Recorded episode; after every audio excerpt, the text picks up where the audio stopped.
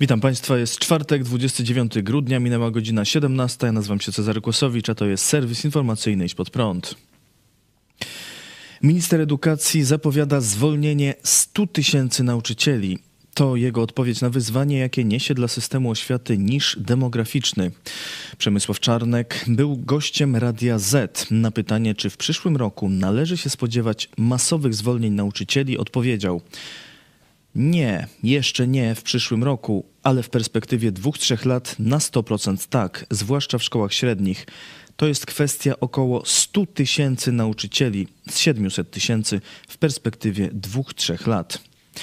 Słowa ministra Czarnka komentują przedstawiciele nauczycieli i dyrektorów szkół. Zwracają oni uwagę na arogancję władzy i wskazują, że na problem niżu demograficznego w systemie edukacji można znaleźć konstruktywne rozwiązanie zmniejszenie liczebności klas, które poprawiłoby warunki nauki dla uczniów. Jak powiedział w rozmowie z Interią Marek Pleśniar z Ogólnopolskiego Stowarzyszenia Kadry Kierowniczej Oświaty, Minister tak naprawdę wcale nie gospodaruje tymi zasobami, ale wyraźnie nie lubi nauczycieli i naszym zdaniem chciałby jak najbardziej dokuczyć tej grupie zawodowej, nawet nie samymi zwolnieniami, ale mówieniem o nich w taki sposób. Zwłaszcza kiedy jest dla oświaty szansa na zmniejszenie klas.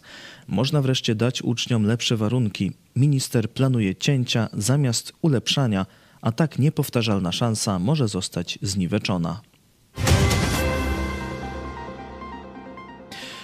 Krzysztof F., pełnomocnik marszałka zachodniopomorskiego Olgierda Geblewicza został skazany na 4 lata i 10 miesięcy pozbawienia wolności za pedofilię, posiadanie narkotyków oraz nakłanianie dzieci do użycia narkotyków.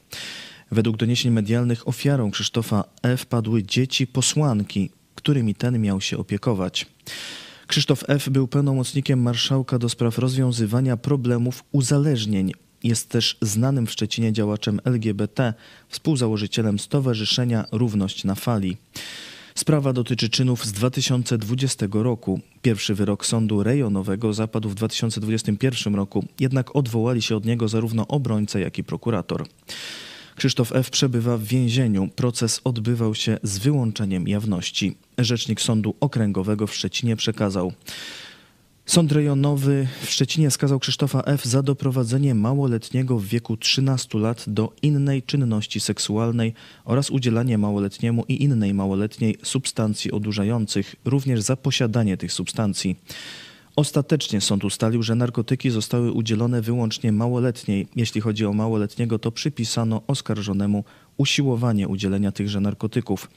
Natomiast brak jest dowodów na to, że małoletni skorzystał z tych narkotyków. W mieszkaniu zatrzymanego urzędnika znaleziono jeszcze 339 gramów marihuany.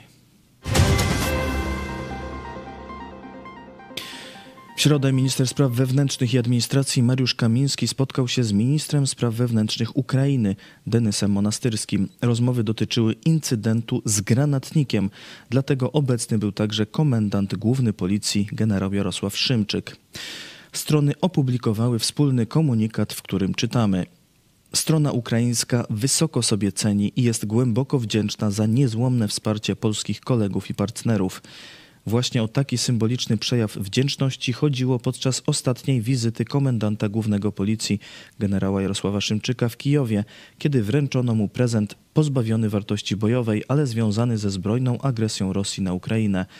Strona ukraińska po raz kolejny wyraża ubolewanie z powodu nieumyślnej pomyłki, która doprowadziła do incydentu w komendzie głównej policji. Należy podkreślić, że komendant Jarosław Szymczyk jest wielkim przyjacielem Ukrainy, który z zaangażowaniem wspiera służby ukraińskie w tym trudnym czasie, a jednocześnie niesprawiedliwie poniósł konsekwencje tego incydentu. W związku z zaistniałym wydarzeniem strona ukraińska podjęła natychmiastowe działania, aby jak najszybciej wyjaśnić sytuację. Odpowiedzialni szefowie Państwowej Służby Ukrainy do spraw sytuacji nadzwyczajnych zostali zawieszeni w obowiązkach na czas oficjalnego dochodzenia.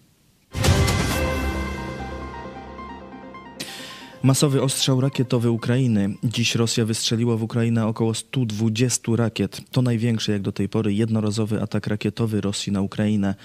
Większość rakiet zestrzeliła ukraińska obrona przeciwlotnicza, ale pozostałe uderzyły m.in. w kilka celów w Charkowie, Kijowie i Lwowie. W obwodzie charkowskim zginęły dwie osoby. Rzecznik Państwowej Służby Ratunkowej przekazał, że w wyniku ostrzału 10 regionów Ukrainy uszkodzonych zostało 28 budynków. 18 to prywatne budynki mieszkalne, pozostałe to obiekty infrastruktury krytycznej. W Lwowie i wielu miejscowościach obwodu lwowskiego w wyniku ataków nie było dostępu do energii elektrycznej. W nocy Rosjanie wysłali także 13 dronów produkcji irańskiej z zamiarem zniszczenia infrastruktury energetycznej w Charkowie. 11 dronów zostało zestrzelonych. Szansa na uspokojenie kryzysu na Bałkanach. Prezydent Serbii Aleksander Vucic wezwał wczoraj Serbów mieszkających w Kosowie do rozebrania barykad. Rząd Serbii twierdzi, że otrzymał obietnicę spełnienia wszystkich warunków, jakie stawiał dla uspokojenia sytuacji w Kosowie. Według serbskiego rządu na wolność ma wyjść Dejan Patic, aresztowany przez kosowskie władze były policjant. Drugi warunek to amnestia dla Serbów, którzy w ostatnich tygodniach protestowali i blokowali drogi na północy Kosowa. Trzeci warunek to zgoda sił NATO, by kosowskie siły bezpieczeństwa nie mogły działać na północy kraju, w regionie zamieszkanym przez Serbów, bez zgody lokalnej społeczności. Wcześniej Stany Zjednoczone i Unia Europejska wezwały do podjęcia bezwarunkowych kroków zmierzających do deeskalacji. To wszystko w tym wydaniu serwisu. Dziękuję Państwu za uwagę. Kolejny serwis jutro o 17. A jeszcze dziś w telewizji Idź pod prąd. O godzinie 18 recenzja filmu Fabelmanowie autobiografii Stevena Spielberga. Zapraszam. Do zobaczenia.